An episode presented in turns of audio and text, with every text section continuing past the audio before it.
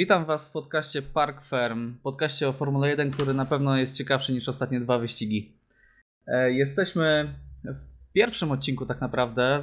Pierwszy odcinek był odcinkiem pilotażowym. Już na samym początku się za- zamotałem. E, Jesteśmy po Grand Prix Azerbejdżanu E, i chciałbym, żebyśmy po prostu w dzisiejszym odcinku podyskutowali trochę na temat tego, co się działo, a raczej tego, co się nie działo w Baku. E, Z tego co pamiętam, mieliśmy przeróżne nadzieje e, i przewidywania. Ja przewidywałem, że Max Verstappen wygra. E, Koledzy tutaj, którzy są ze mną obecni w studiu, których zaraz oczywiście przedstawię, też mieli swoje nadzieje, ale zobaczę, czy są równie rozczarowani jak ja. Ze mną, Michałem Brudką, są obecni tutaj Piotr Brudka Witam serdecznie. I Iwo Lubowski. Cześć wszystkim. Dobrze, to zacznijmy. Myślę, że nie ma, nie ma tutaj sw- wstępu przedłużać. E, zacznijmy od e, Waszych wrażeń z Grand Prix Azerbejdżanu. E, Iwo, jak Ci się podobał ten wyścig? Jest mi okrutnie smutno, tak słowami wstępu. Miałem olbrzymie nadzieje, miałem naprawdę olbrzymie nadzieje, jeżeli chodzi o ten wyścig. Zresztą to był pierwszy wyścig, który obejrzałem w pełni od początku do końca, który był fenomenalny. A pamiętam, jak y, opowiadałeś mi o wyścigu z 2016 roku, że był to jeden z najnudniejszych wyścigów kalendarza. I zastanawiałem się, o co ci tak naprawdę chodzi. I No teraz, teraz rozumiem, teraz rozumiem, o co chodzi, niestety. A, no, cóż, wynik jakoś mnie strasznie nie zaskoczył, ale no, przez cały czas wierzyłem jednak, że będzie inaczej niż Mercedesowe, mercedesowskie One-Two. No ale o tym jeszcze będziemy dalej rozmawiać. Mhm. E, Których kierowców byś wyróżnił?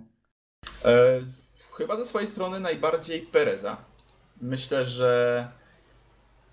Znaczy, kierowałem się troszeczkę tym. e, Ja spodziewałem się faktycznie, że osiągnie dosyć wys- wysokie, wysokie miejsce, biorąc pod uwagę jego historię w Baku w 16 roku i w 18 roku, gdzie miał i tu trzecie, i tu trzecie. Tam wtedy też miał chyba trzecie miejsce w 16 roku, jak pamiętam. Natomiast faktycznie, no spisał się rewelacyjnie. Nie spodziewałem się, że e, da się osiągnąć, e, że tak początkowej fazie e, sezonu faktycznie uda im się no, tak mocno podjechać tak naprawdę do, do tej stawki na takim torze. E, No ale w sumie po Chinach e, już można stwierdzić, że Czeko naprawdę sobie no, radzi już dobrze i jestem bardzo zadowolony, bardzo zadowolony z jego przejazdu przede wszystkim z tego względu, że mam go w moim teamie fantazy na turbopunktach. A, tak. a po drugie faktycznie naprawdę przejechał bardzo ładny wyścig, to muszę przyznać. Bardzo czysty swoją drogą też, szczególnie na początku. A jest jakiś kierowca, który Cię rozczarował? Eee, Fetel? Może dlatego, że liczyłem, może dlatego, że liczyłem, że uda się jednak wykrzesać coś więcej. To może nie być nawiąże Fetel, walkę, to, tak? może być, to może być, to może być bolid, to może być Fetel. W tym momencie jest mi ciężko to stwierdzić, natomiast tak, liczyłem, że nawiąże walkę i no pokładałem w nim bardzo duże nadzieje. No był Mhm. szal również, ale no jednak miałem nadzieję, że Fetel jednak e, pokaże coś więcej.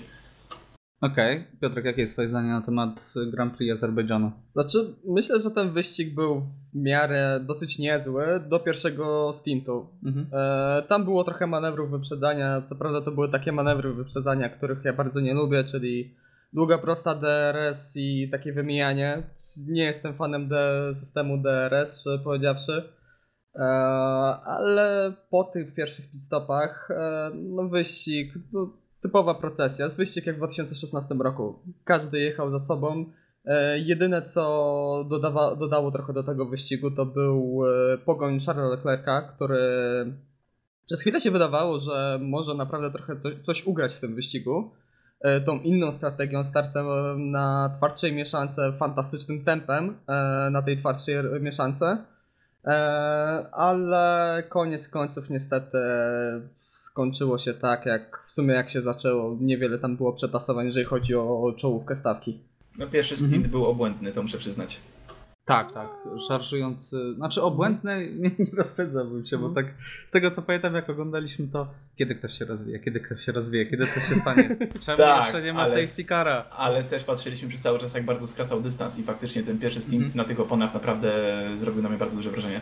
Tak, weźmy pod uwagę, że jeszcze na samym początku bardzo kiepsko wystartował i stracił dwie pozycje. Mhm, tak, to Także on na tym starcie mógł jeszcze zniszczyć nieco opony, jeszcze bardziej przedzierając się przez stawkę, tak? Dokładnie. Także y, tym bardziej brawa, ale w drugim stincie kompletnie zgasł. Jakby y, nie wiem, czy to sprawa mieszanki, która nie sprawowała się najlepiej, czy, czy po Dostał warunki. polecenie zespołowe, żeby nie cisnąć, Aha. żeby odpuścić. E, czego nie rozumiem osobiście, bo to miał szansę, jakby nadrobił, zależy też jakie miał tempo, Mhm. ale jakby miał dobre tempo, to myślę, że Maxa Verstappena miałby szansę jeszcze tam dogonić i z nim powalczyć. E, no ale to już jest takie tutaj Gdybanie, tak? Gdybanie, nie wiadomo jakby to wyglądało, jakby wyglądało to tempo tak naprawdę. A, i jeszcze jedno chciałbym dodać, że e, podobało mi się walka o ten jeden dodatkowy punkt na sam koniec Mhm. wyścigu. E, I szczerze powiedziawszy, z, wyścigu na wyścig coraz bardziej się przekonuję do tego, e, do tej nowej zasady, bo ona dodaje jednak trochę emocji. Na sam koniec wyścigu, właśnie na sam koniec takich wyścigów, gdzie już e, mało się dzieje, gdzie przez większość, większość jazdy mamy po prostu procesję, to tutaj naprawdę to ciśnięcie na sam koniec jest naprawdę czymś takim dodającym pikanterii. Tak, No tak. teraz- Jest to... Tak? Teraz Taki- widzimy, że to robi różnicę tym momencie po punktach Bottasa. Tak, i to po pierwsze punkt Bottasa, tak, którym wyprzedza Hamiltona, po drugie e, ratuje trochę, mam wrażenie, bardzo nudne wyścigi, które stają się jeszcze bardziej nudniejsze na sam koniec, gdzie na dobrą sprawę najczęściej w takich procesjach widzimy, że bolidy, które już dużo tracą, często są zawijane do boksów, tak? Tak. E, No może jednak oszczędzimy trochę części, nie opłaca się już jechać, e, dojedźmy do końca. E, Co prawda mieliśmy tą walkę Mercedesa na samym końcu, gdzie Hamilton miał Mhm. trochę e, miał trochę szansy na wyprzedzenie Bottasa. Co prawda stracił ją przez wirtualną neutralizację, jak sam e, powiedział. E, I nawet domaga się zmian na kierownicy. Nie wiem, czy słyszeliście o tym Nie? domaga się zmian na kierownicy, żeby była lepsza sygnalizacja wirtualnego samochodu bezpieczeństwa, bo jego przewa- strata do Bottasa z 2 sekund wzrosła do 3,5. I mu powiedział, że to e, mu zabrało e, szansę na wyprzedzenie e, Bottasa i wygranie wyścigu. I no, trochę, trochę jest zły w tej kwestii.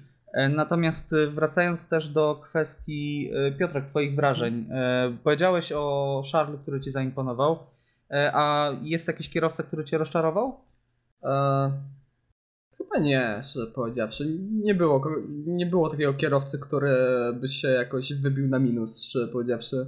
E, myślę, że z, taki, z takich negatywnych. E, przypomniałem się. Znaczy Dani Ricciardo z tym swoim cofaniem. miałem, właśnie miałem dopytać o co z Danem. E, Dani Ricciardo, strasznie głupia sytuacja. Myślę, że do tego przejdziemy, trochę pochylimy się nad tym trochę dłużej, e, Mhm. nad Danielem. E, ale też e, Romain Grosjean trochę, e, mimo ich problemów, bo Grosjean miał awarię hamulców i to głównie dlatego miał, przestrzelił tamten zakręt i chwilę po tym skończył wyścig.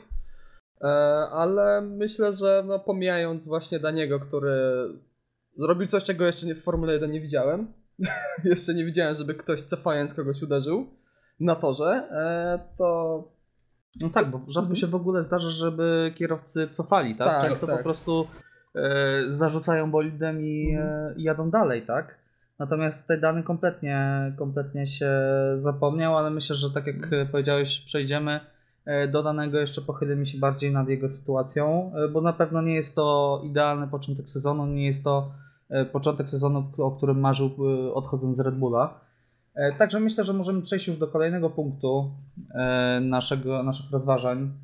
E, A nie, jeszcze nie. Michał, jeszcze, jeszcze, jakie są twoje wrażenia? jeszcze tak, może trochę o moich wrażeniach. Tak, przede wszystkim Perez, który zaimponował fantastycznym startem, walką z Verstappenem, tanio skóry nie sprzedał. A czytałem jeszcze bardzo ciekawą informację, że Force India jeździ cały czas bolidem z zeszłego roku, który jest tylko dostosowany do obecnych przepisów. Także to jest po prostu niesamowite, że oni byli w stanie w ogóle nawiązać jakąkolwiek walkę. Nie mówię już nawet z Verstappenem, bo później wiadomo, stracili tempo, tak? Różnice No ja, między Formułą 1 a Formułą 1,5 są ogromne, ale yy, ze środkiem stawki, tak? Jadą praktycznie na zeszłorocznym bolidzie, który jest lekko zmieniony i dostosowany i wykręcają naprawdę dobre punkty. Także brawo Czeko. W tym momencie 13 punktów i jest yy, najlepszym kierowcą. Egzekwo co prawda, ale nadal jest y, najlepszym kierowcą z, z, te, z tego środka stawki, tak? Także myślę, że tutaj na tym, na tym można się pochylić trochę. E, Brawa dla ekipy Racing Point, bo wszyscy wiemy, jakie trudności mieli, Jak jakie opóźnienia, e, jak musieli się czuć ludzie w fabryce, kiedy nie wiedzieli, czy będą mieli w ogóle pracę.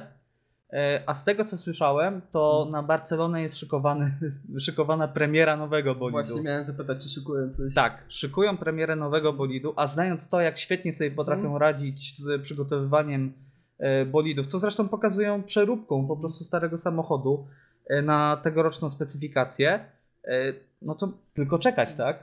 E, Co pokaże Force India, e, tylko czekać na to, co pokaże Sergio Perez. A jeżeli chodzi o rozczarowania, to ciężko coś znaleźć. Zgadzam się tutaj z Piotrkiem. Myślę, że najbardziej in minus zaskakuje mnie e, dany, który ja osobiście e, nie pamiętam, żeby Ricciardo popełnił taki błąd. Mm. Nie mówię już w ogóle o tym, że, że wjechał w kogoś, tak? Jadąc tyłem, bo to już O- jest kompletnie. O takim przestrzeleniu zakrętu. Tak, o przestrzeleniu zakrętu, gdzie on zawsze słynął z tego, że był ostatni na hamowaniu, e, ostatni wciskał e, hamulec, zawsze potrafił się wcisnąć, dobrać idealnie e, kąt e, natarcia, tak, wcisnąć się po prostu tam, gdzie wszyscy myśleli, że nie ma już miejsca. No on wjeżdżał, tak? No I, tak, dokładnie. wyprzedzał swoich rywali. Z tego słynie, a tutaj no szkolny błąd po prostu. Tylko też nie ten bolid jeszcze. No mi się wydaje, że to też dalej nie jest to wyczucie, mimo wszystko, po prostu. A ta milisekunda różnicy no, sprawiła, że już chyba nie mógł zrobić nic, nic innego niż wjechać w aleję tam serwisową, natomiast y, moim zdaniem to jest po prostu brak wyczucia bolidu jeszcze, mimo że to Mhm. czwarty wyścig. No dobrze, no to jak już rozmawiamy o Ricciardo, to myślę, że możemy się tutaj jeszcze rozwinąć temat. E, Początek sezonu, e, no nieudany. No co tu dużo mówić. Przed sezonem wszyscy myśleliśmy, e, nie wiem czy przypominacie sobie mój tekst na temat powodów, dla których warto Mhm. oglądać Formułę 1. Tam miałem nadzieję, że Ricciardo będzie walczył o podia z Renault. Że to było bardzo odważnie powiedziane, ale takie były nadzieje. Renault to jest zespół, który ma ogromne środki i ma ogromne możliwości i tych możliwości kompletnie nie wykorzystuje. Oni w ten weekend kompletnie nie mieli tempa. No przecież Hulkenberg odpadł w Q1 yy, i nie poradził sobie kompletnie, nie dojechał w punktach. Yy, Można wspomnieć jeszcze pierwsze wyścigi, tak? Mhm. Podwójna yy, awaria w Bahrajnie. W pierwszym wyścigu Dany też się nie popisał, bo wjechał, trawę. uszkodził sobie bolid, wjechał w trawę, tak? Z tym Nagle bym tam- się do końca nie zgodził, że tutaj się nie popisał, bo szczerze powiedziawszy, e, ja uważam, że e, e, sytuacja z Australii to było w tym dużo pecha, bo na dobrą sprawę e, mi się przypomniało manewr e, e, z Sebastiana Vettela na Fernando Alonso na Moncy. na Moncy, Kiedy tak? połową 2012 bolidu wyjechał e, na trawę i udało mu się wtedy wyprzedzić Fernando Alonso. Fantastyczny manewr. E, I mi się wydaje, że po prostu Dani próbował zrobić coś podobnego. Zjechać połową częścią e, e, samochodu po, poza tor na Mhm. trawę i wykorzystać mimo to, że ma po prostu, że ma więcej prędkości niż e, otaczającego samochody. Szczerze powiedziawszy, gdyby nie było tam tego uskoku, no bo nie oszukujmy się, kto mógł się spodziewać, że tam będzie aż taki uskok, że urwie przednie skrzydło, e, to wtedy byśmy wszyscy bili brawo i mówili, jaki fantastyczny manewr zrobił Daniel Ricciardo na starcie, wyjeżdżając połową bolidu poza, poza tor. Było to trochę pechowa sytuacja. A, E, a ja ci powiem co mhm. innego. Ja się nie zgodzę. Y, Dany Ricciardo na swoim domowym wyścigu to nie jest kierowca, który jedzie pierwszy rok, tak? To jest kierowca, który jeździ od 2010 roku. Tak? No tak. no właśnie. W Red Bullu jeździ od 2014, także jest to na tyle doświadczony kierowca, że na domowym torze powinien znać każdy centymetr. Każdy. Nawet jeżeli chodzi tutaj o pobocze. I nie zgodzę się z tym. Prosty, w połowie prostej startowej. Tak. Myślę, że tak. No nie wiem, może mam po prostu zbyt wydu- wydumane oczekiwania. Nie wiem, jak ty Iwo to, na to patrzysz.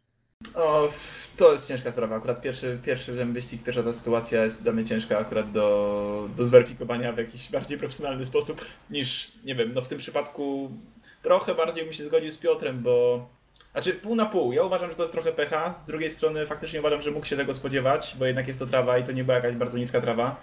Nie było to standardowe zwykłe pobocze. Eee, I no mógł się tego trochę spodziewać, więc no ciężko mi jednoznacznie ocenić, naprawdę. No tym bardziej, że na torach, jeżeli mówimy tutaj o standardzie Formuły 1, e, nawet na poboczu e, nie powinno być takich dużych uskoków. No nie jest, nie jest to standardowe na pewno Dokładnie. miejsce na to, żeby pojawił się nagle asfalt, tak? Może wyrównają przed kolejnym sezonem. Myślę, że to Tak. biorąc pod Myślę, uwagę że- kto odpadł, w tym tak. momencie na pewno to wyrównają bardzo myślę, dokładnie. myślę, że dany sam tam podrzuci trochę ziemi, wiesz, zasieje trawkę, przyjedzie miesiąc wcześniej do Melbourne, tam wyrówna walcem, wiesz. W tym roku pojadę po trawie i będzie ok.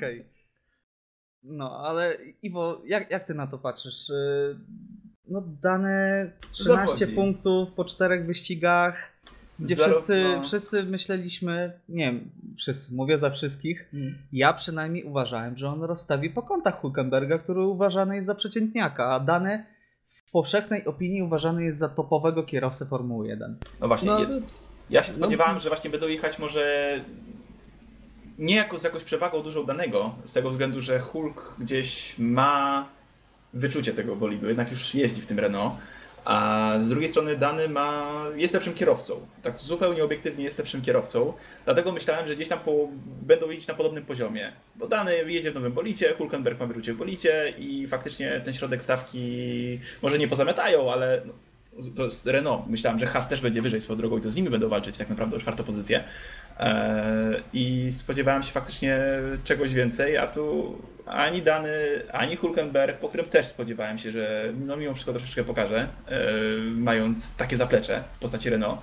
A to tak naprawdę ani jeden, ani drugi. eee, No, po, czterech, po tych pierwszych czterech wyścigach, no nie mówię o punktach Hulkenberga w Australii, które były bardzo przyjemne, E, tak, e, no zawodzą myślę, że po całej linii można śmiało powiedzieć, biorąc pod Myślę, uwagę tutaj- ich budżet.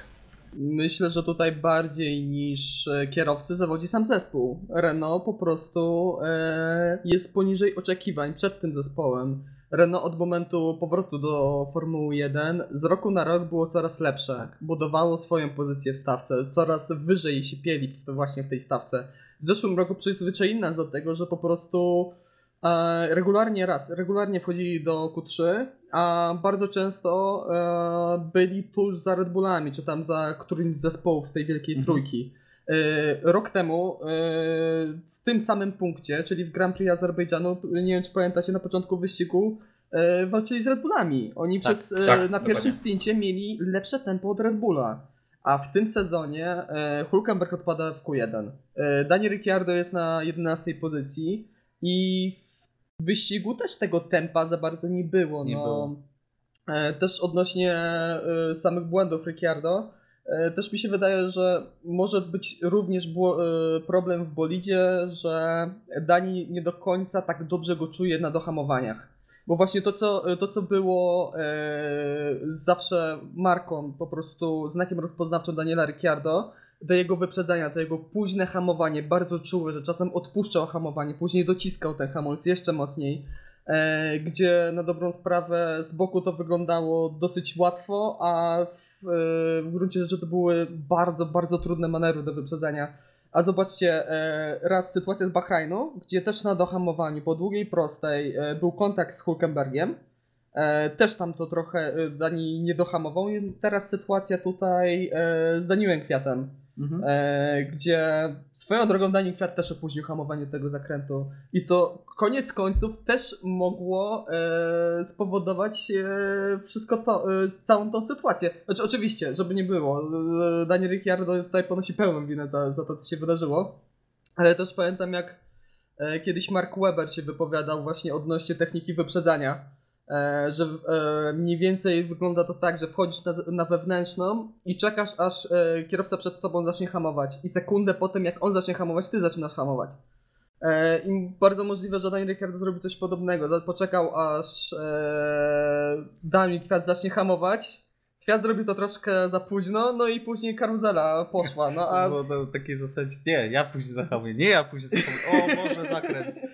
No a później we dwójkę zobaczyli, że ten zakręt jest za późno. No a z samym y, cofaniem i uderzeniem w kwiata No sam powiedział, że stracił, że trochę spanikował. Spanikował, z- Szukał zagotował się i tak. pewnie sam y, myślał, że Kwiat to już dawno pojechał, Mhm. że on zrobił ten zagrać, że po prostu przejechał, a się okazało, że, no, że nie, Kwiat też tam stanął. No, wspomniał, że po prostu szukał wstecznego na szybkości bardzo. Jak go od razu go wrzucił, kiedy mógł, od razu zaczął cofać i totalnie nie patrzył w lusterka. No i no cóż, co się stało, to Problemem- wszyscy wiemy. Problemem renówki jest też to, że oprócz tego, że nie mają tempa, nie mają też kompletnie e, niezawodności, tak? Jeżeli Mhm. chodzi o bolid. Ta przecież kuriozalna podwójna e, awaria w jednym zakręcie w Bahrajnie e, i problemy z tempem, wszystko się wiąże w taki niezaciekawy dla Francuzów e, scenariusz. Dość powiedzieć, że Hulkenberg i Ricciardo mają po 6 punktów, a 12 punktów, czyli łączną sumę punktów e, tych dwóch kierowców ma Lando, Lando Norris. Norris. Dokładnie. Tak, a więcej o jeden punkt ma sam Kimi Raikkonen, także I Doliczmy do tego jeszcze punkty stracone w Australii przez McLarena na wskutek właśnie awarii jednostki Tak. napędowej Renault. No, coś tu nie gra w Renault i mi się wydaje, że jeżeli Renault się szybko nie pozbiera, to będzie zmiana e, na Cyrila najwyższym... pożegnamy, tak? Że chyba pożegnamy z grona szefów Cyrila. E, Horner się ucieszy. Mam, mam szczerą nadzieję, że to na tyle, bo wiemy jak Renault jest skłonne do zarzucania swoich projektów różnych Mhm. sportowych i mam nadzieję, że to się nie skończy poważniej, No tak. tak. że nie zobaczymy również Renault na w stawce. Dobrze. Myślę, że zamknęliśmy temat Renault. Dosyć gorzkie słowa. E, Bo szczerze powiedziawszy, ja kibicuję Renault. Mhm. E, Zwłaszcza, że pamiętam czasy jeszcze Fernando Alonso, tych pięknie Mhm. wyglądających bolidów. No i szkoda, po prostu szkoda. Jeszcze też z sentymentu do Roberta Kubicy, tak? Dokładnie. Była nadzieja, jest nadzieja, była nadzieja przed tym sezonem w Renault, że, że będzie takim łącznikiem pomiędzy Mhm. tą tak zwaną Formułą 1,5 a, formu- a tymi trzema pierwszymi zespołami.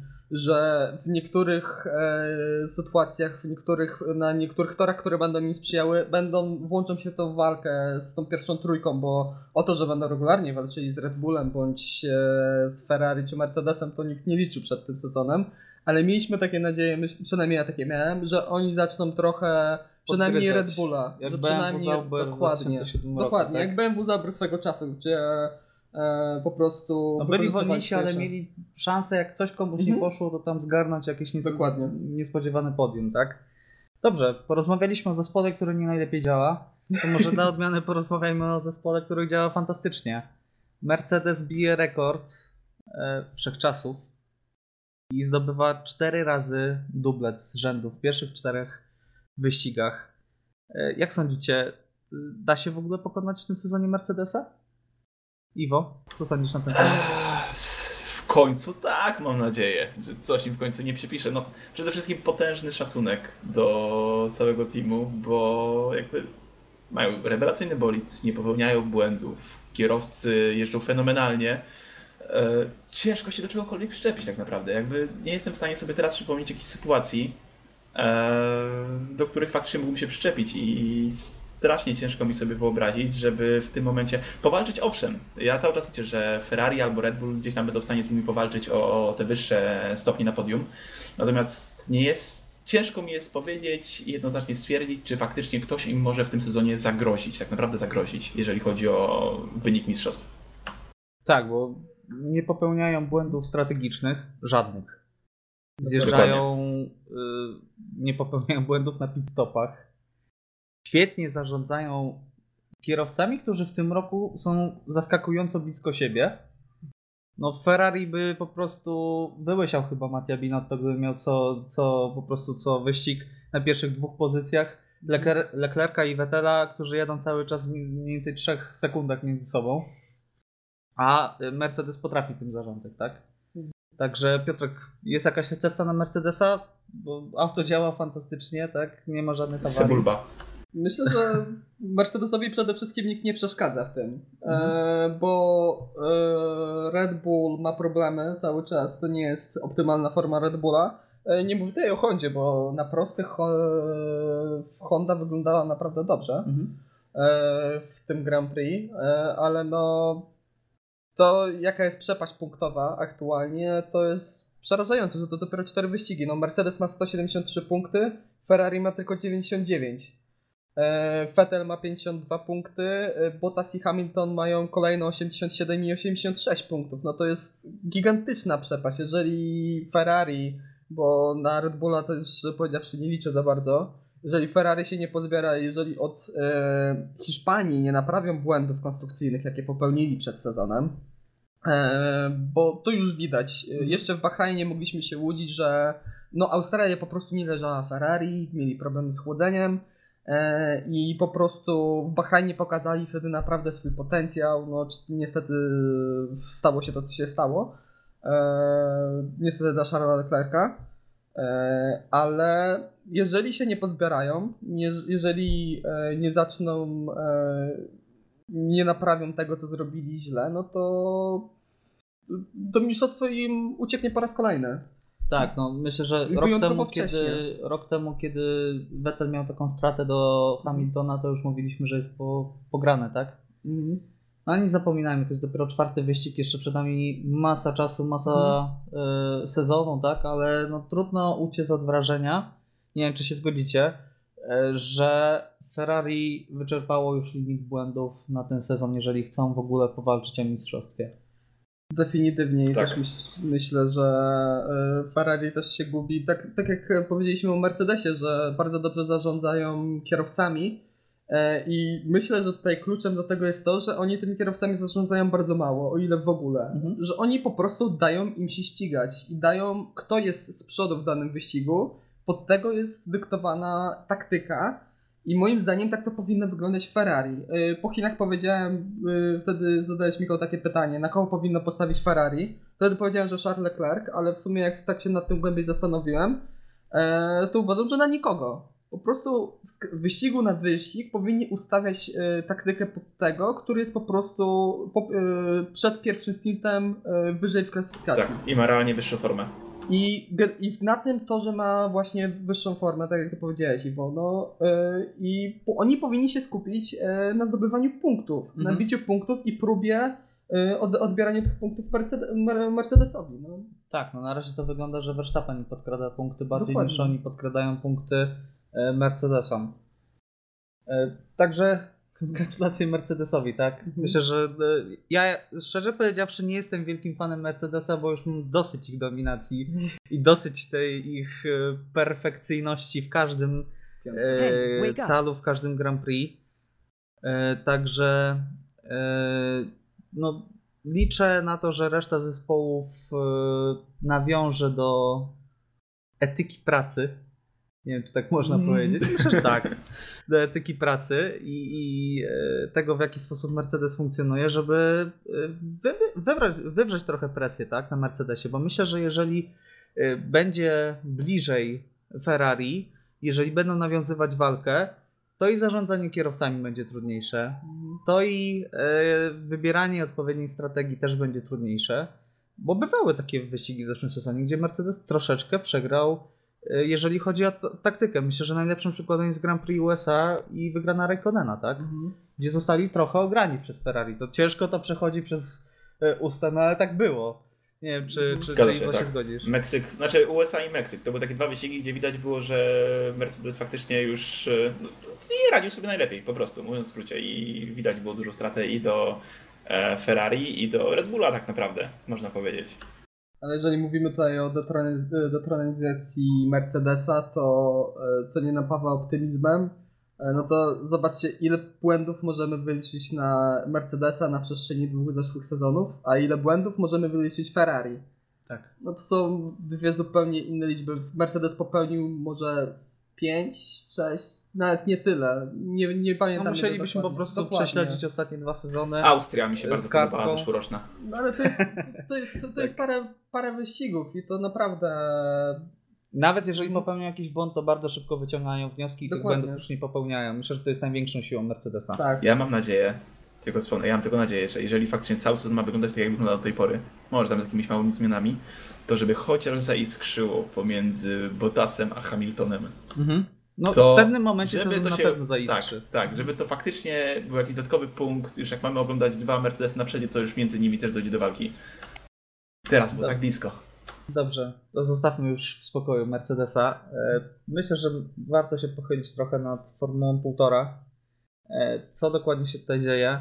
E, dużo mówiliśmy o Perezie, także myślę, że Czeko możemy już odstawić na bok. Czek. Tak. myślę, że możemy też zostawić Renault. Warto, myślę, pochylić się trochę nad McLarenem, bo McLaren to był cichy bohater tego Grand Prix, moim zdaniem. Podwójne nie chwalimy, ładne punkty.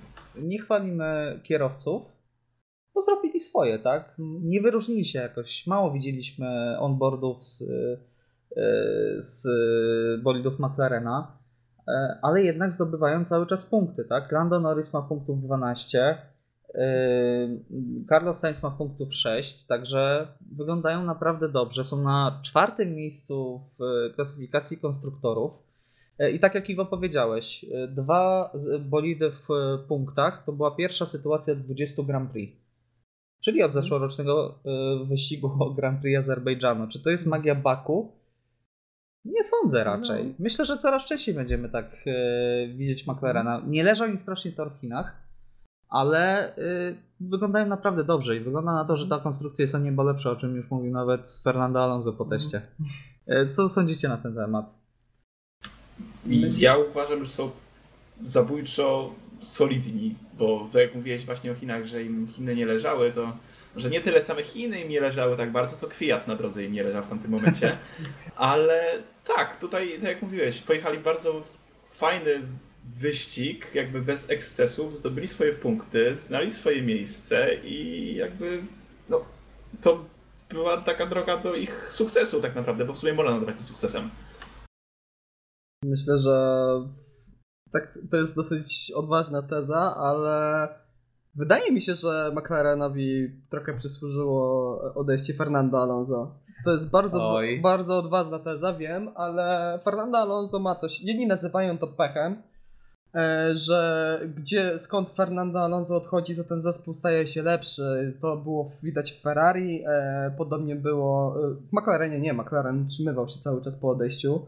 E, w 2008 roku, mówię wcześniej, e, tak, wtedy, po tak. sezonie właśnie wtedy, ale generalnie rzecz biorąc Fernando Alonso ma takie, ma takie e, mają taką opinię, że ma bardzo negatywną aurę i wprowadza tą negatywną aurę do zespołu i tak jak to wyglądało w 2007 roku w McLarenie, gdzie E, działy się bardzo dziwne rzeczy, typu na początku sezonu dawał e, sam z siebie, dał swoim mechanikom po 1000 euro w kopertach, żeby ich lepiej zmotywować.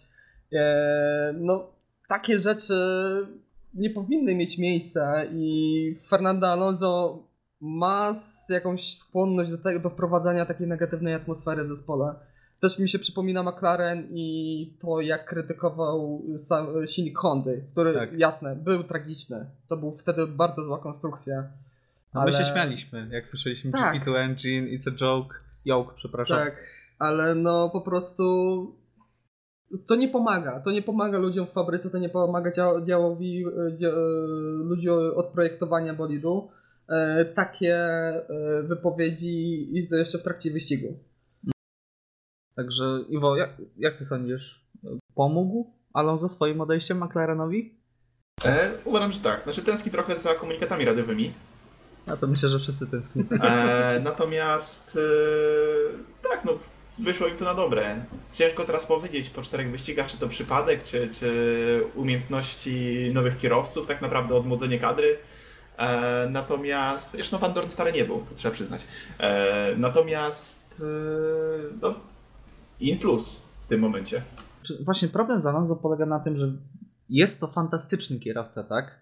E, jedna z absolutnych legend tego sportu, ale tak jak Piotrek mówi, ja, zwłaszcza w tym dokumencie Netflixa to było dobrze widoczne, kto zarządza McLarenem? Zach Brown czy Fernando Alonso? Jak oni się pytali e, jego o wszystko. Myślę, że McLaren w zeszłym roku się trochę za bardzo zafiksował na tym, żeby wszystko ustawić pod Alonso, żeby on został bo wiedzieli, że mają topowego kierowcę i Alonso też trochę e, wyszedł ze swoich butów kierowcy i zaczął rządzić zespołem. A każdy, no nie oszukujmy się, zespół to jest organizacja, tak? Każdy powinien mimo wszystko znać swoje miejsce. Wiadomo, że kierowcy są tą centralną częścią, tak? Każdego zespołu i najbardziej widoczną dla nas kibiców. Ale Alonso tutaj przekroczył pewną granicę. Wydaje mi się, że trochę, trochę odetchnęli w McLarenie. Oczywiście będziemy oceniać wszystko w trakcie wyścigu. Jesteśmy dopiero po czterech wyścigach, tak? Ale no widać, że trochę odetchnęli McLarenie. Pojawiły się uśmiechy, tak? Lepsze trochę wyniki, lepszy bolid. Nie wiem, może Alonso nie, nie wtrącał się po prostu, nie, nie wchodził do e, fabryki i nie mówił, nie, nie, to, to, to nie może tak być. No zresztą teraz, teraz też Alonso ma angaż e, i w WEC-u i e, w IndyCarze teraz się przygotowuje do mhm. Indy 500. Tak, zepsuł mu się bolid w kwalifikacjach. tak, to jest swoją drogą też... Ciekawe, czy jest mu smutno w tym momencie. Wraz znaczy, on, że już nie on, cały czas, on cały czas nie wyklucza swojego powrotu, także nie wiem, czy tam drżą w McLarenie. Nie, nie, my mamy Lando. Nie, nie, nie. Zadzwoń do Williamsa może. E, także zobaczymy. Zobaczymy, jak się to wszystko e, potoczy. Myślę, że warto też e, o Raikkonenie mało mówimy. Mało mówiliśmy, mało mówimy, mówię jakbyśmy prowadzili ten podcast już od dwóch lat. Mało mówiliśmy w poprzednim odcinku o Raikkonenie, a Raikkonen robi swoje naprawdę robi swoje. Odcinek, odcinek, wyścig po wyścigu. Y, odcinek po odcinku może będziemy częściej o nim mówić, tak, ale jako jedyny zdobywa punkty, ale zdobywa punkty w każdym wyścigu, a tutaj nie miał łatwej roli, bo startował z pitlane, tak? A mimo wszystko powtórzył Albona z Grand Prix Chin i wtedy wszyscy się zachwycali Albonem, a tutaj no dobrze, no Kimi zrobił swoje, nie dojechał na tym dziesiątym miejscu. Zaraz wszyscy będą chcieli startować z pitlane'a. Czego, czego się w sumie z drugiej strony spodziewać po Mistrzu Świata. No, nie, nie zapominajmy, że Kimi Raikkonen to jest No ale 12 lat temu był Mistrzem Świata. Ale nadal to jest Mistrz Świata. To nadal są umiejętności e, no, nieprzeciętne i z wiekiem jasne trochę się traci, ale nie aż tyle, żeby nie wymagać od Kimiego Raikkonena bardzo dobrych wyścigów. E, generalnie Alfa Romeo właśnie z Kimi Raikkonenem e, jest naprawdę można przypisać bardzo duży plus do nich. Mhm. E, mimo tych, e, tak jak już to mówiliśmy ostatnio, mimo bardzo dużych oczekiwań przed sezonem, które też się dałem porwać i tak szczerze powiedziawszy po czasie się zastanawiam, Czego my od skąd, wymagamy, skąd, tak? skąd to się tak na dobrą sprawę wzięło? Ten onboard z Barcelony był bardzo dobry, ale ale to Bez był onboard z Barcelony z testów. Tak? Dokładnie. Tak? Myślę, że media też trochę podbudowały to, że pojawiły się duże pieniądze od Alfa Romeo że zmieniła się nazwa e, zespołu, że pojawił się były mistrz świata i wydawało się, że naprawdę oni będą tutaj rozdawać, mogą być czarnym koniem, tak? I każdy im tego życzył. Każdy im tego życzył, właśnie. To jest, to jest też dobry PR. Mhm. Myślę, że też w dużej mierze po tym, co Charles Leclerc pokazywał w zeszłym sezonie mhm. E, i po tym, jak z jakiego miejsca Zauber wystartował, bo rok temu oni startowali z tego samego miejsca co Williams. E, Raikkonen zdobywa punkty, Williams wiadomo gdzie jest. E. Także wszyscy się cieszą, że, że Alfa Romeo dobrze sobie radzi. Wszyscy się dobrze życzą po prostu temu zespołowi, tak? Bo to jest dobrze zarządzana ekipa, która też nie miała jakichś strasznie dużych środków, a teraz y, mogą w spokoju pracować, tak? E, I, i robić swoje, i robią swoje, też nie popełniają błędów, tak? Mam po prostu nadzieję, że Giovinazzi y, dołączy do, do Raikkonena Chociaż już... Po części dołączył, przecież go e, wyprzedził w kwalifikacjach, uzyskał lepszy tak, czas. Tak. Także myślę, że to jest naprawdę, ten wyścig jest naprawdę na plus Antonio, e, który pokazał się z bardzo dobrej strony, e, przynajmniej w kwalifikacjach. Mhm. E, jasny wyścig, wyścigu nie poszło mu już tak dobrze, ale myślę, że mimo wszystko pokazał w końcu no, na co go stać. E, I mam nadzieję, że z wyścigu na wyścig będzie coraz bardziej nawiązywał do tempa Kimiego Raikkonena. Mhm. Dobrze, myślę, że możemy zostawić Kimiego w spokoju. E, wie co robi. Tak każdy go kocha. tak, dokładnie. E, myślę, że jeszcze można porozmawiać o dyspozycji Hasa. Bo też po pierwszym wyścigu wydawało się, że oni też mogą podgryzać Red Bulla nawet. E, I nawet czytałem analizy, że oni są bliżej, e, przynajmniej w kwalifikacjach, na jednym okrążeniu bliżej e, trzech najlepszych zespołów niż rok temu. Co mnie dosyć zaskoczyło, no bo w kwalifikacjach jeszcze przyzwoite tempo mieli w dwóch pierwszych wyścigach. Nawet bardzo dobre, biorąc pod uwagę środek -hmm. stawki, tak? bo tam przewaga, strata do pierwszego była chyba poniżej sekundy, co rzadko się zdarza dla zespołów Formuły 1,5. E, ale w wyścigu nie istnieją kompletnie. A tutaj w Baku już nawet e, w kwalifikacjach e, też nie istnieli. W wyścigu kompletnie bezbarwna sytuacja.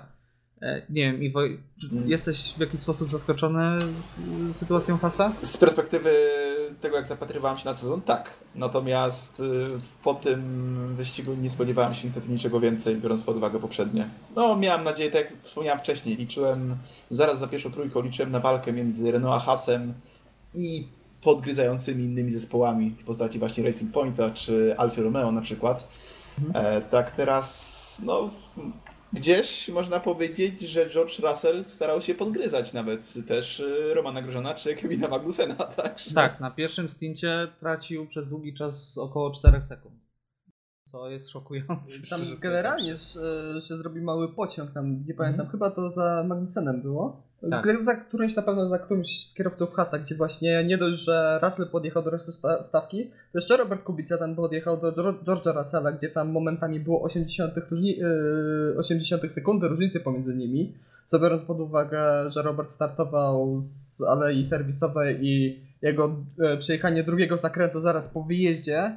No o tym porozmawiamy na. Dokładnie, to był bardzo dobry, bardzo dobry moment, e, fragment, ale Haas ma, co też powiedział pan Steiner, e, szef zespołu, ma problemy z nowymi oponami. Oni mają bardzo duży problem e, z adaptacją do tych opon i zarządzaniem tymi oponami. I to widać właśnie na przykładzie tempa wyścigowego, gdzie to było oczywiste, gdzie oni e, wchodzili niekiedy nawet do Q3, Mhm. po czym wypadali z punktów w trakcie wyścigu i no niestety Tak. zarządzanie oponami w trakcie wyścigu jest bezlitosne. Jest kluczowe. Jest kluczowe i bez, bezlitosne. Jeżeli nie radzisz sobie z oponami, to nie masz czego szukać na dobrą sprawę, jeżeli chodzi o poważne, o duże punkty. Tak, i te- też, też o tym słyszałem, że największym problemem bolidu Hasa jest to, że ma bardzo wąskie okno współpracowania z oponami. To, co było z Morą, jedną z wielu zmór Williamsa w zeszłym roku e, i też jest w tym roku, no, potem można poznać, czy bolid jest dobry, tak? czy jest elastyczny. Czy też E, Mercedesa w 2013 roku. E, Wtedy tak, też mieli tak. Mercedes miał gigantyczne problemy Oj, z tak, zarządzaniem oponami. Pamiętam Grand Prix Chin i Nico Rosberga, który prowadził i skończył na 12 Mhm. miejscu, bo mu się opony skończyły. I wtedy Tak dochodziło do bardziej naprawdę kuriozalnych sytuacji, gdzie niekiedy oni musieli robić o jeden postój więcej, żeby dojechać sensownym tempem. Ale to był 2012 chyba, wiesz? Bo w 2013 już wygrywali pierwsze wyścigi. Co mi się wydaje, Ale to jest do sprawdzenia, już nie ma to absolutnie żadnego znaczenia w momencie. wtedy z testami Pirelli zaczęli odrabiać. Tak, tak, dokładnie. No ale Ale to jest y, historia na inny podcast i, i też myślę, że ciekawa historia do poczytania. E, natomiast y, no jest problem w hasie. Jest problem, bo oczekiwania były po zeszłym sezonie bardzo rozbudzone, e, a te oczekiwania nie są w żaden sposób spe- spełniane. Jestem bardzo ciekaw, jak e, Has sobie z tym poradzi, bo nie ma co ukrywać. Oni najczęściej e, przygotowywali świetne bolidy na początek sezonu, bazując głównie na zeszłorocznym Ferrari, to jest inna zupełnie sprawa, ale y, przygotowali świetny początek sezonu, a im dalej w sezonie, tym ich tempo było gorsze, także obawiam się, czy są w stanie się w tym momencie podnieść, czy, czy są w stanie znaleźć problem z bolidem i go naprawić. Zobaczymy, co w Hiszpanii będzie, bo ja, jak zapewne będziemy jeszcze o tym mówić, e, zespoły szykują dużo poprawek, no bo to jest druga część sezonu, część europejska, tak? E, Także jestem ciekaw, czy Haas sobie poradzi, bo tempo jednego okrążenia nadal mają. Może Baku im do końca nie pasowało, ale myślę, że w Hiszpanii mogą być mocni. E, tylko pytanie, co z tempem wyścigowym. E, dobrze, to porozmawiamy. W końcu. Williams. E, tak, tak. I moje bardzo kontrowersyjne pytanie. Czy zespół faworyzuje George'a Russella? Iwo, jak ty na to patrzysz? Patrząc na tabelę, patrząc na tempo wyścigowe i może nie tempo wyścigowe, bo akurat y, Robert y, utrzymywał ten swój czas za George'em chyba tak w miarę, w miarę sensownie, bez jakichś tam większych strat przez, przez dłuższy czas. E, Natomiast to ściąganie do pita e, wydawałoby się niepotrzebne albo za wczesne. Mm, Jakoś, wydaje mi się, że strategia nie jest pod niego, a czy bolid... No i jest to, jest to dziwne, bo przepraszam, że ci przerwę, ale w, pie, w pierwszym stincie Kubica miał lepsze tempo od Russella, mniej więcej o 0,6 sekundy, a zjechał pierwszy. No to coś tu nie gra, no. Może to też jest kwestia, tak e, samo jak się zastanawialiśmy i trochę się wtedy łapaliśmy za głowę e, w trakcie wyścigu w Bahrajnie, e, gdzie Robert startował na twardszej mieszance, a e, zjechał pierwszy i wtedy po wyścigu Robert powiedział, że po prostu skończyły mu się opony. E, I też myślę, że trochę w tym jest, że po prostu e, bolid Roberta jest gorszy i to przyznał i zespół i George Russell, że po prostu na tych samych ustawieniach, na tych, z, z tymi samymi ustawieniami skrzydeł, aerodynamiki wszystkiego wychodzą mi zupełnie inne dane. E, a przy tym George Russell ma pierwszeństwo w nowych częściach. E, ma, Znaczy właśnie, dostał nowe właśnie ma- zastanawiam się, czy to jest kwestia pierwszeństwa, czy to jest kwestia tego, że bolid Kubicy, który do dzisiaj jeździ, był zbudowany na Barcelonę i on w Barcelonie jeździł. I te części się zużyły, te części były w pewien sposób gorsze, a drugi bolid został zbudowany później i ten bolid dostał Russell. Pytanie, czy to już jest okazanie pierwszeństwa w częściach, bo bolid Russella jedzie na tych samych częściach, oczywiście już pomijam całą aferę studzinkową, No. E, ale do tej pory jechał na tych samych częściach od początku sezonu, tak? Problem był, że y, bolid Roberta jest gorszy. Y, Co nie podlega żadnej dyskusji, myślę, że możemy ten temat zostawić. Mhm. Y, Pytanie, co z częściami, tak? I, i teraz, kiedy Russell rozbił bolid, y, kompletnie niezawiniony, tak? W sposób dla siebie, e, dostał nowe części, które były w zapasie. Zobaczymy, co będzie w Hiszpanii, tak? Ale to już Także dla mnie, kwestia, dla mnie kwestia tutaj pierwszeństwa, jeżeli chodzi o dostanie części, nie do końca to do mnie przemawia, tak? Bardziej mnie zastanawia e, podejście do strategii, tak? Pierwszy pit stop w Bahrajnie, e, pierwszy pit stop e, w, w Azerbejdżanie, w drugim stincie nie zjechanie Roberta podczas wirtualnej neutralizacji, co było bardziej korzystne i był na to czas, bo już miał stratę dużą przez co ta strata jeszcze się powiększyła. No i w tym ostatnim stincie Robert miał dużo lepsze tempo od Russella. No ja tego nie rozumiem. Mi się wydaje, że jeżeli mogę, mi się wydaje, że oni w tym momencie. Znaczy my na to patrzymy z zupełnie innej perspektywy, tak? Tak, kibicując, kibicując mocno Robertowi. Natomiast e, oni mogą sobie dalej ten bolid testować w dalszym ciągu i analizować, co jest nie tak i co można w jakim czasie poprawić. I, to tak naprawdę już nie robi w tym momencie różnicy. I wielu kibicom, którzy kibicują innym różnym drużynom, jakby też niespecjalnie robi różnicę, czy Robert zjedzie w tym momencie, czy, czy, czy, czy zjedzie wcześniej, czy zjedzie później. Bo to nie ma żadnego znaczenia na wyścig, tak, dla wyścigu tak naprawdę. My niestety od samego początku wiemy, na których pozycjach oni skończą i oni sobie też dobrze zdają z tego sprawę, więc też chyba nie, dochod- nie podchodzą do tego w taki sposób, w jaki podchodzą do tego inne teamy, które walczą. Też odnośnie wcześniejszych zjazdów Roberta, może pr- przyczyną jest to, że e, też widać na onboardach, że bolid e, Roberta jest bardziej niestabilny. Jest o wiele mniej e, stabilny niż samochód George'a i po prostu też jest możliwe, że ten samochód o wiele szybciej zużywa opony, jak co chwilę musi traci tył, musi kontrować. To jest bardzo nie- niekorzystne ale dla... to, to, to inaczej jest y, jeszcze Mhm. kwestia tego, że im dalej trwa Steam, tym Robert jest szybszy od Russella. Więc Mhm. teoretycznie wskazywałoby na to, że y, Robert lepiej dbał o oponę niż Russell. Także no, dla mnie to jest dosyć grząski grunt. Nie chciałbym tutaj No. wyjeżdżać z jakimiś teoriami spiskowymi, tak? Robert sab- y, sabotują nam Roberta, tak? Y, Co oni wyczyniają. Y, Pobelli y, specjalnie wypuścili go 9 minut wcześniej, tak?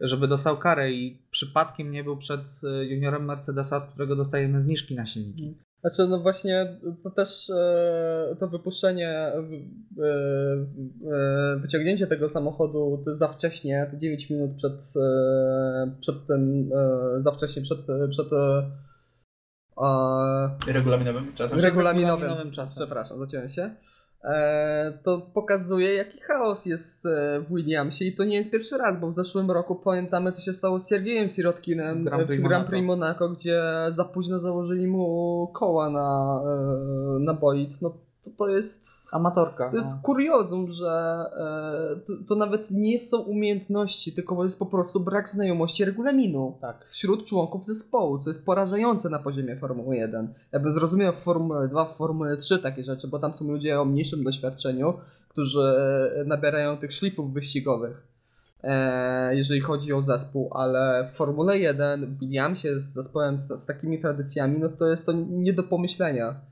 E, I też co mnie martwi odnośnie e, sytuacji Roberta Kubicy, e, nie wiem, czy to jest trochę bardziej PR-owa, PR-owa wypowiedzi ze strony George'a Russella, czy naprawdę coś jest na, rze- na rzeczy, ale co Grand Prix, George Russell mówi, że zespół przywiózł małe poprawki, że przynieśli, przywieźli trochę nowych części, czy są z, e, nowe poprawki, minimalne, ale są.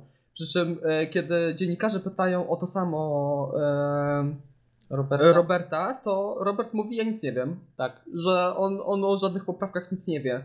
I mi się, znając Roberta i kulturę pracy Roberta, który naprawdę dniami i nocami potrafił siedzieć w fabryce z inżynierami, e, to nie chce mi się wierzyć, że e, Robert nie chciałby wiedzieć. Że po prostu odciął się od zespołu i ma to wszystko gdzieś, bo to, bo to nie jest Robert Kubica. Tak, no. tak. To, to nie jest taki człowiek. Y, I teraz mnie to zastanawia, czy Robert nie wie, bo zespół mu nie mówi, czy to jest, mam taką szczerą nadzieję, że to jest po prostu PR-owe wypowiedzi George'a Russella, bo jeżeli tak by miało być, że Robert Kubica nie dostaje nowych części i nawet nie wie o tych ulepszeniach, no to No to jest afera. to, to jest naprawdę coś bardzo, bardzo, bardzo nie tak w zespole Williamsa. Tak samo po Grand Prix Hiszpanii. Russell powiedział, tak, szykujemy poprawki na Grand Prix Hiszpanii. Zapytali Roberta, Robert powiedział, zapytajcie Mhm. inżynierów, oni są od tego. No to dokładnie, to, to jest Jedno, strasznie trochę jednoznaczne. Przy No. czym jeszcze jest niefortunne e, trochę błędy Roberta na początku podczas w kwalifikacjach e, raz do Grand Prix, e, Grand Prix Australii, gdzie złapał kapcie, bo przez za szerokie wyjazd. No, uderzył w bandę, tak. Dokładnie. E, I dwa, no to już właśnie w tych kwalifikacjach, kiedy totalnie roztrzaskał bolid. Co też ciekawe, e, Robert w trakcie jednego z wywiadów powiedział, że mm, to nie jest do końca, że można to wywnioskować tak, że to nie jest do końca to, że to jest w 100% e, jego błąd. E, Bo Robert powiedział coś takiego, że w sobotę po, e, się trochę zapomniał i pojechał, cytując, tak jak powinien pojechać. Tak jak powinno Tak. się jechać.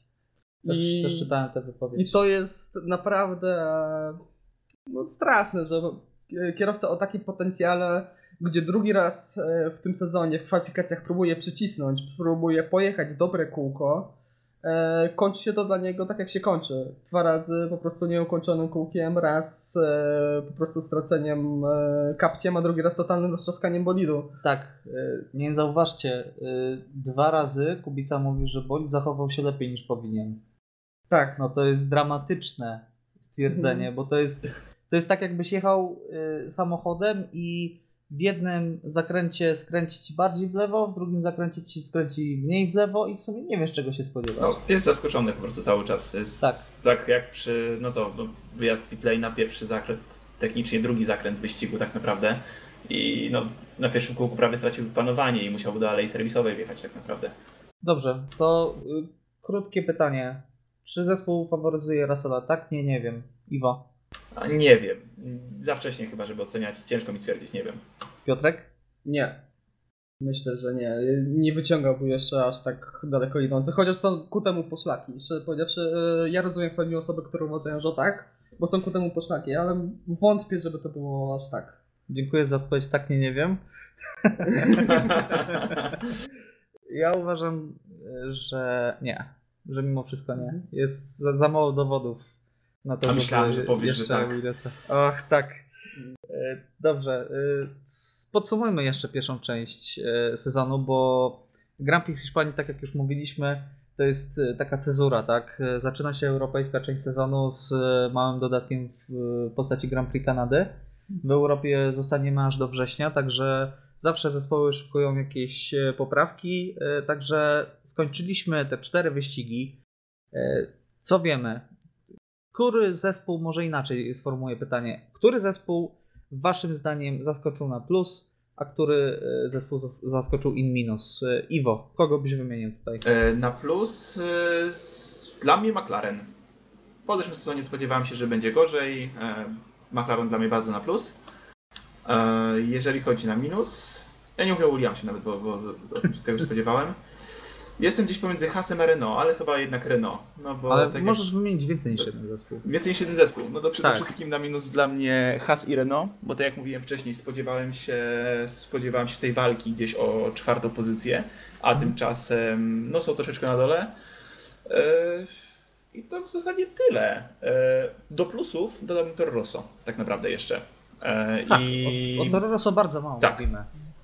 Bardzo, też pojechali bardzo solidny wyścig tak naprawdę, no bo Kwiat teraz no też chciał zrobić miejsce Daniłowi, dlatego też gdzieś ten zakręt nie wszedł tak jak powinien, by tak mi się wydaje. I gdyby nie to, pewnie też by pojechał całkiem ładny wyścig do samego końca, więc dwa zespoły na plus, McLaren i Toro Rosso, na minus niestety Renault i Haas. Okej, Piotrek, jak ty na to patrzysz? Zgadzasz się z tym, co Iwo powiedział? E, Chcesz coś dodać jeszcze? Tak, ja trochę więcej już, jak się zastanawiałem, trochę więcej sobie wypytowałem tych zespołów na plus. E, przede wszystkim Mercedes. E, jasne, oczekuję, robią to, co każdy od nich oczekiwał, czyli są na ca- samym szczycie, ale nikt się nie spodziewał, że to będzie aż taka dominacja i takiej dominacji, tak jak już tutaj mówiliśmy, jeszcze nie było w historii Formuły 1, także to jest naprawdę bardzo duży plus. Nie popełniają żadnych błędów, kierowcy też błędów nie popełniają wtedy, kiedy zależy, wtedy, kiedy trzeba oni tych błędów nie popełniają, także to jest bardzo duży plus. E, tak jak powiedziałeś Iwo, McLaren, e, Toro Rosso, a ja bym jeszcze dodał Racing Point, o którym dzisiaj mówiliśmy. Naprawdę to jeszcze, nie słyszałem o tym, co powiedziałeś, że jeszcze starą spe- specyfikację jadą, co to, No, to jest to jest jeszcze większe, to kosmos. jest naprawdę, to, to jest kosmos, to jest coś niesamowitego. E, I Alfa Romeo myślę. Alfa Romeo, która zrobiła postęp względem zeszłego sezonu. E, Może nie jakiś gigantyczny, ale naprawdę e, robią ro dobrą robotę. A jeżeli chodzi o minusy? Przede wszystkim Ferrari. E, Ferrari, które jest poniżej oczekiwań, są błędy konstrukcyjne w założeniu, w koncepcji w ogóle tego samochodu. E, gubią się strategicznie, gubią się jeżeli chodzi o decyzje odnośnie swoich kierowców. E, no, duż, długo by wymieniać minusy. E, Renault, które, tak jak już wcześniej mówiłem, obniżyło loty względem zeszłego sezonu. No, Haas i Williams, o których też już w sumie dzisiaj rozmawialiśmy, także tutaj nie ma co się dalej rozwodzić. Mhm. Także ja szczerze powiedziawszy się zgodzę z wami, naprawdę. E, Wyczerpaliście temat. Myślę, że do minusów można jeszcze mały minus dać Red Bullowi, bo e, Helmut Marko przekonywał przed sezonem, że są świetnie przygotowani i kiedy dostali w końcu działający silnik, który działa naprawdę ok, a w Baku działał świetnie, bo nie odstawali, dostali upgrade w postaci 40 koni mechanicznych, także działał naprawdę już dobrze e, to mają problemy z tym, z czego słynęli w ostatnich latach, czyli z zawieszeniem. E, I coś tam nie gra. E, Tłumaczą się tym, że pierwszy raz ma, mają pełny dostęp do silnika i mogą wo- wokół niego budować, tak? No, ale Adrian Newey powinien wiedzieć, jak się takie rzeczy robi, tak? Nie pierwszy raz robi coś takiego. Dokładnie tak. Także mały minus y, po stronie Red Bulla, bo liczyłem, że to będzie taka pełna walka trzech zespołów e, o Mistrzostwo Świata. a Na razie, na razie no jest to, tej walki nie ma po prostu. Verstappen czystymi umiejętnościami i nieporadnością Ferrari wyrywa te punkty i miejsca w czołówce. E, Jeżeli chodzi o kierowców, chciałbym jeszcze zapytać. Kogo byście wyróżnili, jeśli chodzi o plusy, a kogo jeśli chodzi o minusy? Piotrek, może ty zacznij. E, Na pewno Valtteri, e, Valtteri Bottas. No tak, oczywiście. który jest liderem, który jest liderem w klasyfikacji kierowców. No, Bottas się odrodził, Bottas się pokazuje z bardzo dobrej strony od początku sezonu. I też- 2.0. E, tak, dokładnie, Bo- Bottas 2-0. E, no i e, jak dla mnie to może być naprawdę czarny koń tych mistrzostw świata i jeżeli wszystko się dobrze, wszystko dobrze pójdzie, jeżeli utrzyma taką formę, e, to będzie mógł rywalizować z Lewisem Hamiltonem o mistrzostwo świata.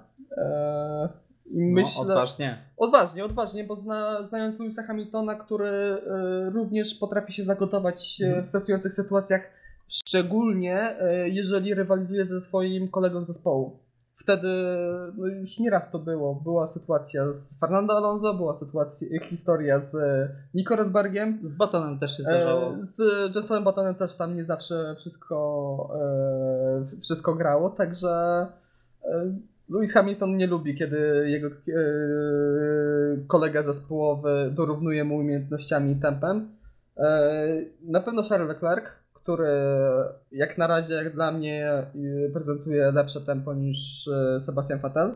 I mimo, mimo, błęd, mimo błędów baków w kwalifikacjach, e, to naprawdę e, pokazuje, że jeżeli już Ferrari ma na kogoś stawać, to nie głupim byłoby właśnie postawić na niego, jeżeli mówimy o tej dwójce.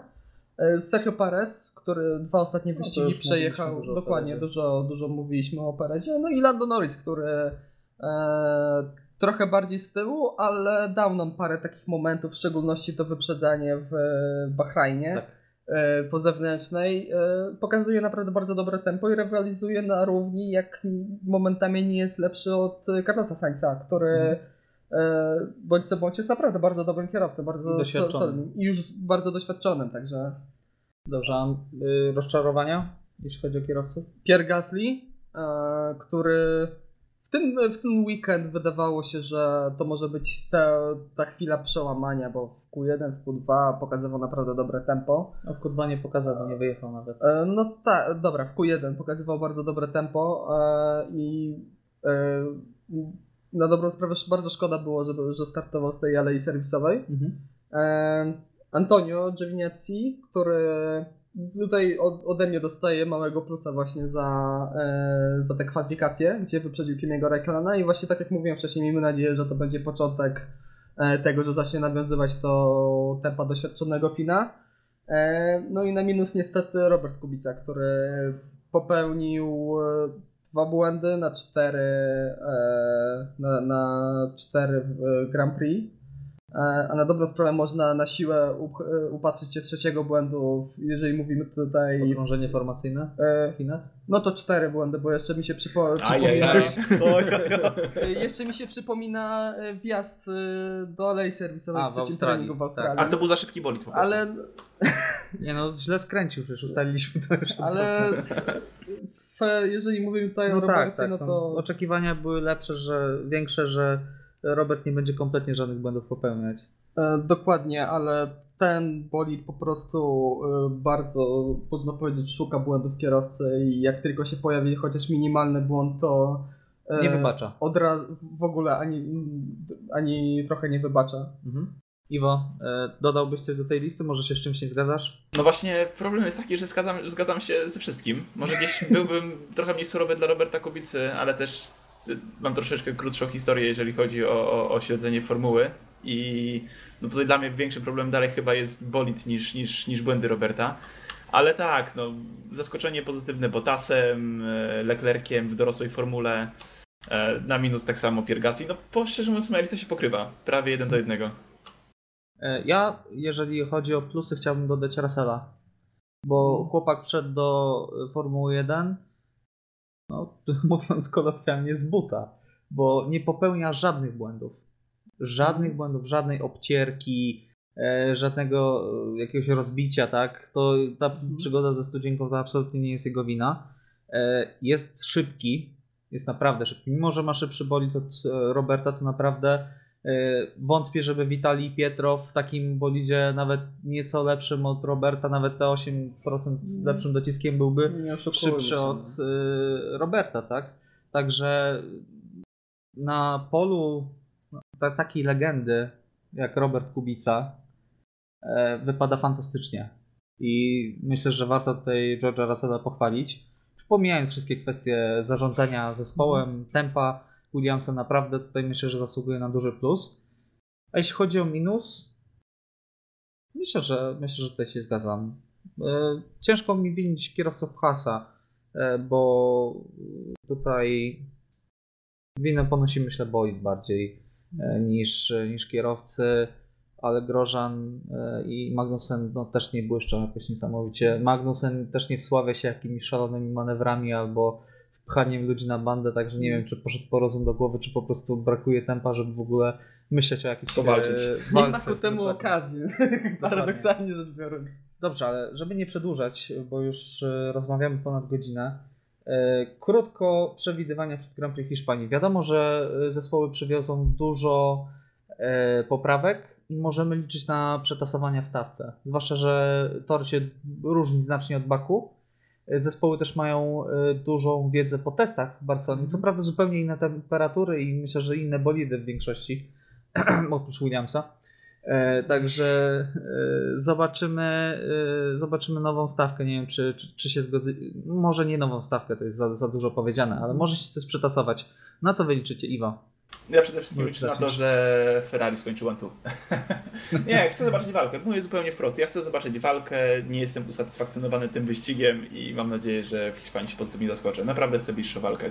To, to w sumie tyle, czego wymagam. Okej, a y, jakieś przewidywania? Eee, mam nadzieję, że nie będzie one two, że będzie walka faktycznie Mercedesa z Ferrari i może Red Bull się do tego dołączy gdzieś w tej, w tej, w tej stawce. Eee, no o Williamsie tam za dużo nie pogadam, bo pierwszy raz tym bolidem wyjadą w Hiszpanii tak naprawdę. Mm, w sumie ciężko mi powiedzieć. Ja mam nadzieję, że Ferrari tym razem przypomni sobie, jak fajnie jeździło im się w lutym w tym miejscu i mam nadzieję, że w tym momencie będą potrafili to przebić jakimiś ładnymi punktami i przynajmniej dwoma, dwiema, dwoma kierowcami na podium. Mhm. Piotrek? Co przewidujesz? Zwycięstwo Mercedesa. E, wątpię, że, e, że coś tutaj e, Ferrari ugra, chociaż mam nadzieję, że się bardzo, bardzo zdziwię. Bo tak jak Iwo powiedział, chciałbym zobaczyć znowu walkę, chciałbym zobaczyć walkę o te czołowe lokaty. Już żeby by, może znowu będzie dublet Mercedesa, ale chciałbym zobaczyć nawiązanie jakiejkolwiek walki tutaj właśnie pomiędzy Ferrari a Mercedesem. E, żeby Ferrari dało, y, dało się pomylić Mercedesowi, bo na razie to nie mieli takiej sytuacji, nie mieli aż tak, nie, by, nie było to aż tak gorąco wcześniej. E, Co jeszcze? Będą męczarnie Williamsa ze względu na charakterystykę toru. E, Będzie masakra, naprawdę. Jest tor bardzo kręty, bardzo techniczny. E, W szczególności trzeci sektor, gdzie są e, różnice, jeżeli chodzi o e, ukształtowanie terenu. Bardzo ciężki sektor. E, No i ja zawsze się cieszę, bo jest zawsze ciekawie przed wyścigiem, e, gdzie są mnóstwo fotografii i analiz, jeżeli chodzi o nowinki techniczne Tak. w e, Hiszpanii. Mi to się zawsze bardzo podoba, bardzo lubię to analizować i tam śledzić te wszystkie zdjęcia. No środek stawki to nawet nie chcę tutaj prognozować, bo to, No, to jest Kogiel Mogiel. nigdy nie wiadomo. Dobrze. Y, Moje przewidywania y, na pewno Red Bull będzie bliżej y, dwóch najlepszych zespołów. A z formuły pół, półtora, jakbym miał stawiać, to postawię na McLarena. Bo byli naprawdę pokazywali bardzo dobre tempo w zimowych testach i też y, myślę, że sobie dobrze poradzą. Może Alfa nawiąże do tych Może Alfa nawiąże. Niewykluczone. Także, czy chcielibyście coś jeszcze dodać? Bo myślę, że będziemy e, powoli kończyć e, nasz pierwszy odcinek, pierwszy właściwy odcinek podcastu Park Farm. Iwo, chciałbyś coś dodać ze swojej strony? Przede wszystkim czekam. Chyba nie. Chyba, chyba, chyba udało nam się troszeczkę tematów wyczerpać dzisiaj. Czekamy, czekamy. Tak, strach pomyśleć, co będzie, kiedy będziemy mieli ciekawy Kiedy będzie wyścig. ciekawy wyścig, dokładnie, to Tak. chciałem powiedzieć. To trzeba będzie się niesamowicie streszczać, bo wyścig był najnudniejszy od y, dawien, a my tutaj rozmawiamy już ponad godzinę. E, także Piotrek, y, czy chciałbyś coś jeszcze dodać, czy, czy, czy to już wszystko No miejmy nadzieję, że będziemy rozmawiali o e, tym, co się działo na torze, a nie tym wszystkim dookoła. Mhm. E, o jakichś nowinkach technicznych. No o nowinkach technicznych na pewno będziemy mówili, ale o wszystkich tam e, przewidywaniach, nieprzewidywaniach, o takim wydybaniu tylko, że naprawdę będzie dobre ściganie. Dobrze, w takim razie e, chciałbym podziękować Wam, jeżeli dotarliście do tego momentu, e, za słuchanie i życzymy udanego wyścigu, ciekawego wyścigu, na który myślę, że wszyscy fani Formuły 1 e, w końcu e, zasługują. E, moimi gośćmi byli Iwo Lubowski, Dziękuję bardzo. Piotrek Brudka, Dziękuję bardzo. no i ja byłem swoim gościem, Michał Brudka. Dziękuję bardzo za uwagę. Do usłyszenia za dwa tygodnie.